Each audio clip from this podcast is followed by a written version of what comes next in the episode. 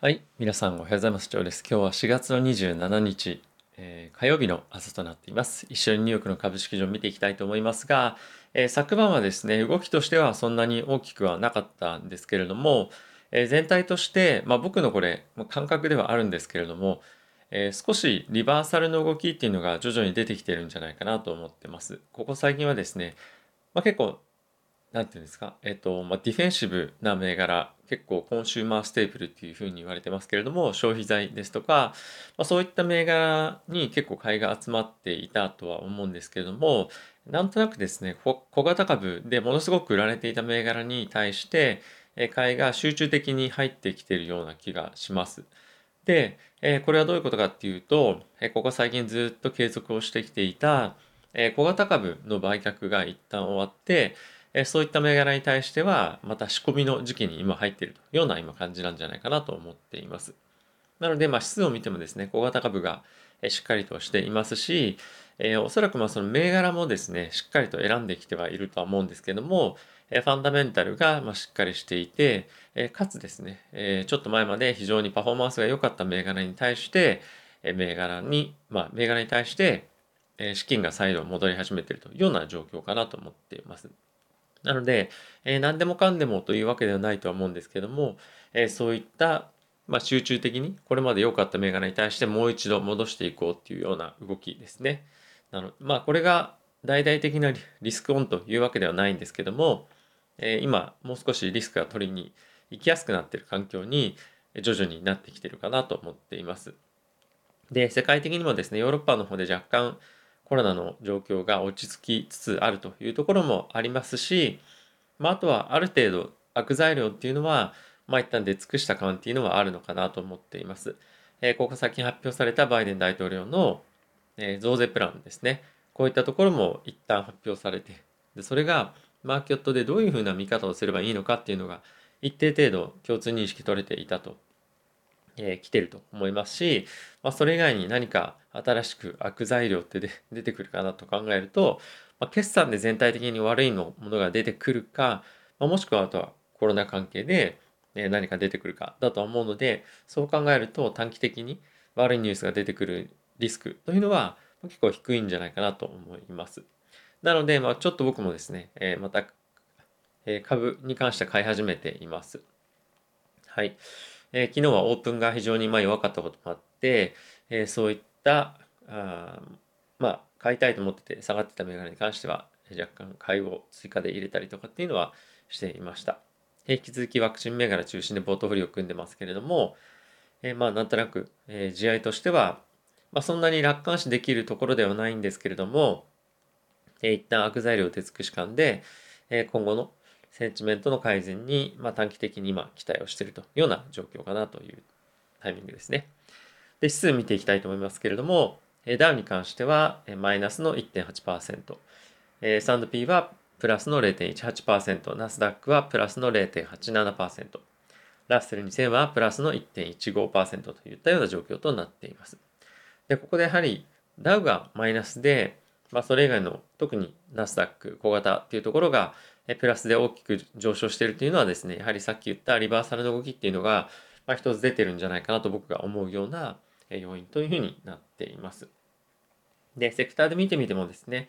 え売りに関しては、まあ、ユーティリティですとか、あとはヘルスケア、 Consumer Staples、この辺は比較的、えディフェンシブというふうに言われている銘柄でもありますので、こういったところが、え今一旦下げてきていて、まあ、今後はですね、さらに景気拡大とに期待というところで、エネルギーですとか、またはコモディティ関係、マテリアルとかテック系ですね。こういったところに今、資金が若干昨日入ったというような形です。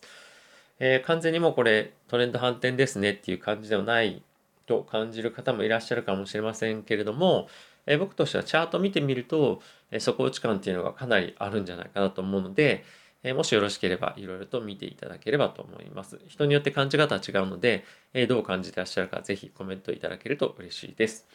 あとはですね、GAFAM、まあ、しっかりとしてるなという印象で、えー、昨日やっぱり注目だったのが、えー、テスラの決算ですね。テスラも昨日は、まあ、場中は、まあ、そこそこ堅調でいたんですけども、まあ、決算発表になって、えー、予想よりも、予想よりも売上及び、まあ、EPS 良かったんですけども、えー、まあ、セルザファクトという形だったのか、その後、まあ、1%強ですね、アフターで下げています。ただ、えー、まあ、事業としては、ビジネスとしては、まあ、しっかりと順調で、え今後ですね、ベルリンのテキサス工場をオープンしますけれども、まあ、数年間っていうのはですね、こういった影響もあって、年平均で50%の毎年ですね、納車台数の増加を見込むというような発表もありました。なので、まあ、特に、え何か大きな悪影響があってというわけでは、えないのかなと思ってますね、下落に関しては。あとは注目なのはビットコインを保有の20%売ってたっていうところが、まあ、一つ挙げられるかなと思っています。まあ、こういったのは資金の捻出っていうところもあるとは思うので、今後継続的に売っていくのかどうなのかっていうのは注目をしていきたいなと思っています。はい。えー、ニュースいってみたいと思いますけれども、えー、昨晩はですね、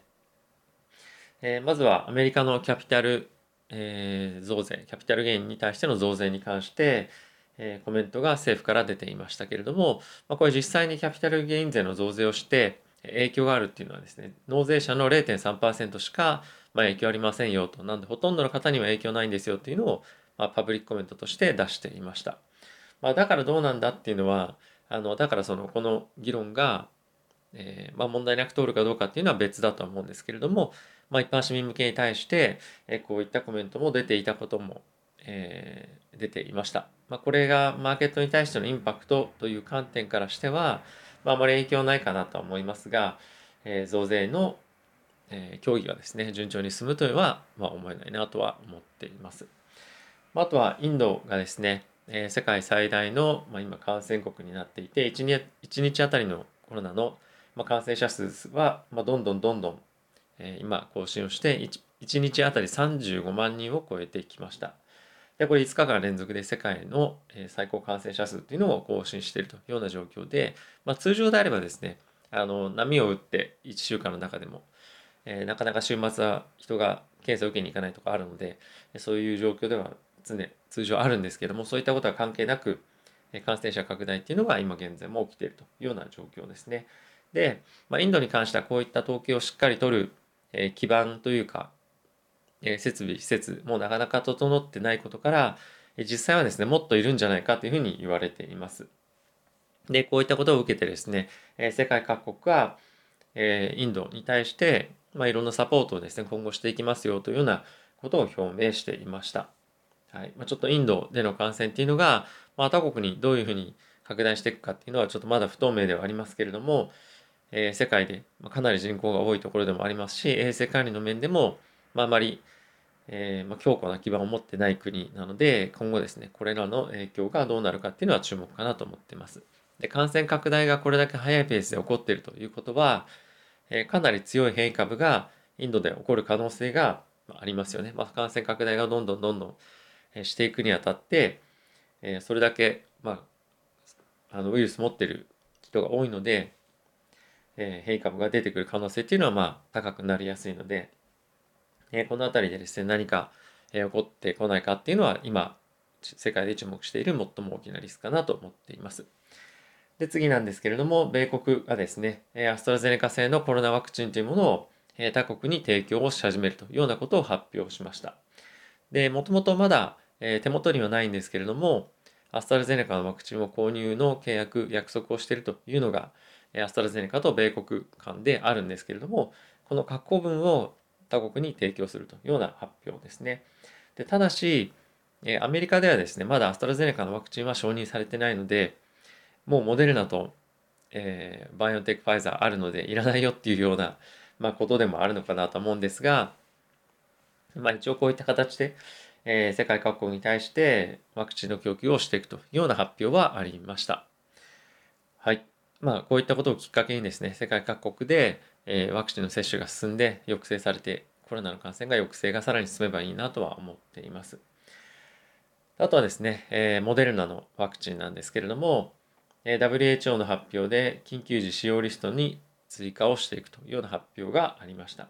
まこれ今後ですね、世界各国でワクチンを作ったりとか、あとはですね、そういった薬を承認したりするようなシステムが整ってない国に向けて、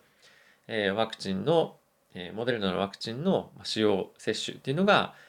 まあ、強化されるというようなことに今後はなっていきそうです。まあ、そうするとえ、モデルナに関してはですね、一般の例えばアメリカとかヨーロッパ向け以外にも販路というものが拡大していくということから、え売上にこれは貢献今後していく可能性はあるなと思うんですけれども、まあ、ただこのワクチン提供する際の価格っていうのがどういったレベルになるかっていうのは、まあ、不透明なので、この辺は注目はしていきたいなと思っています。ただし、バイオンテックファイザーのワクチンというものは、まあ、今回はですね、入っていなくて、シノファームと、あとシノバック、中国の2社のワクチンが今後、この協議されるということで、モデルナのワクモデルナのワクチンに関しては、30日に審議が行われて、その後、1日から4日間の間に結果が出るということらしいです。これまあ株価にとってはポジティブなニュースとなり得るので、モデルナホルダーに関してはいいニュースかなと思っています。あとはですね、ヨーロッパの方で、今現在ロックダウンを行っているイタリアなんですけれども、徐々に感染の拡大が抑えられてきたこともあって、経済を少し少しずつオープンにしていくというような発表がありました。で、これを受けてですね、現在フランスでもロックダウンを行っているんですけれども、今後徐々に営業再開っていうのをしていくというふうな発表が今されそうだというニュースも出ています。なのでヨーロッパに関しては、まあ、ドイツはちょっとまだですけれども、えー、ここ最近非常に感染拡大が騒がれていたヨーロッパの中でも EU の中でも経済の、えー、規模が大きい国がですねまたこういった形で経済活動を再開してくるというのは非常にいいニュースじゃないかなと思っています。でポルトガルに関してはですね、えー、24時間のコロナの感染者数っていうのが、まあ、ついにゼロになって8月3日以来ということで、まあ、これは結構大きなえー、て言うんですかね、あの、アチーブメントというか、え目標達成だったんじゃないかなと思っています。今後も、まあ、同じような傾向になっていくといいなと思ってます。はい。えっ、ー、と、ドイツ銀行の調査が発表されました。これはですね、700人を超える投資家に対して、今後のマーケットに対してですね、どういうふうに見てるかですとか、まあ、そういった細かい調査だと思うんですが、まあ、今回注目されているのは、今、リスクは何が一番最も大きいものだと考えていますかということを挙げていただいたんですけども、まあ、その中で最も多かったのはコロナのワクチンの、まあ、変異株ですね。コロナのワクチンじゃない、コロナのウイルスの変異株ですね。でこれがまあ50%を超えるような、え、水準、58%の方が、まあ、それが最も大きなリスクだというふうに、コメントをしていました。先日僕の別の動画で発表していたバロンズの、ニュースでは、まあ、ここまでは多くなかったんですけども、やはりコロナの変異株っていうのが今やはり注目をされている、まあ、大きいリスクの一つとして考えられているのだなとは思っていて、あと面白いなと思ったのが、え、そのバロンズの調査では結構テーパリングもしくは利上げっていうところが大きなリスクというふうに捉えられては最も大きなリスクと捉えられてはいたんですけども、ここに関しては、まあ、そんなに多くなかったというのが、えー、ありました。逆にその1月の調査から比べるとこの3月っていうのは大きく10%以上もこのテーパリングを意識してる人が減ってるということでこれは結構驚きかなと思っています。であとはどんなものがリスクというふうに捉えられてるかというと、えー、予想を超えたインフレによって引き起こされる金利上昇というところとあとは地政学的なリスクというのが、えー、発表されていました。はい。うん。まあ、そうですね。うん。やっぱりまあ一番大きなリスクはまあ僕もそうなんですけども、まあ、コロナ感染拡大っていうところが、まあ、その世の中に向けてインパクトが大きくあるんじゃないかなと思っています。はい。えー、次ですけれども、アメリカのアップルですね、新しくノースカロライナに新社屋10億ドル、日本円で1000億円ですね、かけて作っていきますよという発表がありました。あとはですね、2026年までに2万人の雇用を拡大しますという目標を掲げたりですとか、あとはですね、2018年にすでに設定をしていた向こう5年間の投資目標である3500ドルっていうところからですね、4300ドル、800億円ぐらいを投資に対して今後していくというのを2060 2026年までの目標として立てています。なので、えま今後ですね、以前よりも増してさらに大きなペースで投資をやっていくというのをアップルが発表したということですね。アップルの勢いは止まらないなというのが、まあ、第一印象なんですけれども、まあ、今後もこの GAFAM の地位はまあ引き続き揺るがないような状況が続くんじゃないかなと思っています。最後にですけれども、えビットコインここ最近大きく下落している局面もありましたが、今年に入ってですね、最も1週間で流出額が多かった週となっていたそうです。まあ、これいろんなところでニュース出てましたけれども、まあ、非常に面白かったのが、まあ、そのビットコインは先週の流入、全部での流入っていう意味では、130万ドルと、ま、非常に小さい規模だったんですが、まあ、そういった状況にもかかわらず、資産規模の第2位の、えー、イーサですね、は3400万ドルという形で、えー、ビットコインよりもですね、約20倍以上、25倍ぐらい多かったというような状況でした。ここ最近ビットコインに関しては、えー、徐々にですね、マーケットでの、えー、まあ、その支配的な地位っていうものが徐々に落ちてきていて、今後はですね、イーサリアムですとか、あとはバイナスの BNB とか、まあ、そういったところに、え徐々にですね、えー、まあ、派遣というか、えまあ、そういったところに渡していくんじゃないかなと個人的には思っています。で、実際にビットコインに関しては何かに裏付けされた資産というわけではないんですけれども、イーサリアムに関しては、まあ、実際にそのイーサというもの、通貨がですね、まあ、実際に使われる、まあ、送金代ですとか、あとはサービスの利用代ですとか、そういったしっかりとユースケースというふうに言われますけども、そういったしっかりと、まあ、経済活動に対して必要な通貨として、え、使われていることから、こちらの方がやはり今後は可能性があるんではないかなとも言われていて、今後もイーサの活躍、え、成長に非常に期待をしていきたいなと思っています。はい、ちょっとニュース大きくなってしまいましたけれども、え、ちょっとですね、やはりこの小型株への資金流入がマーケットの反転に、まあ、一役買うかどうかっていうところを見極めていきたいとは思うんですが、まあ、僕はですね、徐々に、え、ちょっとまた資金を入れていこうかなとは思っています。え、コロナに引き続きですね、警戒感はあるんですが、まあ、グロス超グロース株に、えー、資金をかあの寄せていくというよりも、まあ、待っていた資金の一部を、まあ、グロース銘柄ですとか、まあ、気になっている銘柄に、まあ、少しずつ入れていくというような感じですかね。あとはやっぱり大型銘柄ですとか、まあ、ワクチン銘柄は引き続き買い増せるチャンスがあったら買い増していったりとか、ま、その辺のポジションを崩さずにいきたいなと考えています。はい。えー、まだまだ短期的には、え月末この辺りのリバランシングも入ってくると思いますけれども、えディップがあれば、まあ、ちょっと買っていこうかなっていうようなセンチメントに徐々に変わってくると思います。はい。ということで、えー、もうすぐゴールデンウィークですね。今日も非常に天気も良くて、徐々に気温も上がってきてはいます。えー、なかなか外出しづらいようなタイミングになっているかもしれませんが、まあ、できるだけですね、公園に行ったりとか、まあ、ピクニックしたりとか、そういうような形で、え、ゴールデンウィーク週末を過ごしていけたらなと思っています。それでは皆さんまた次回の動画でお会いしましょう。さよなら。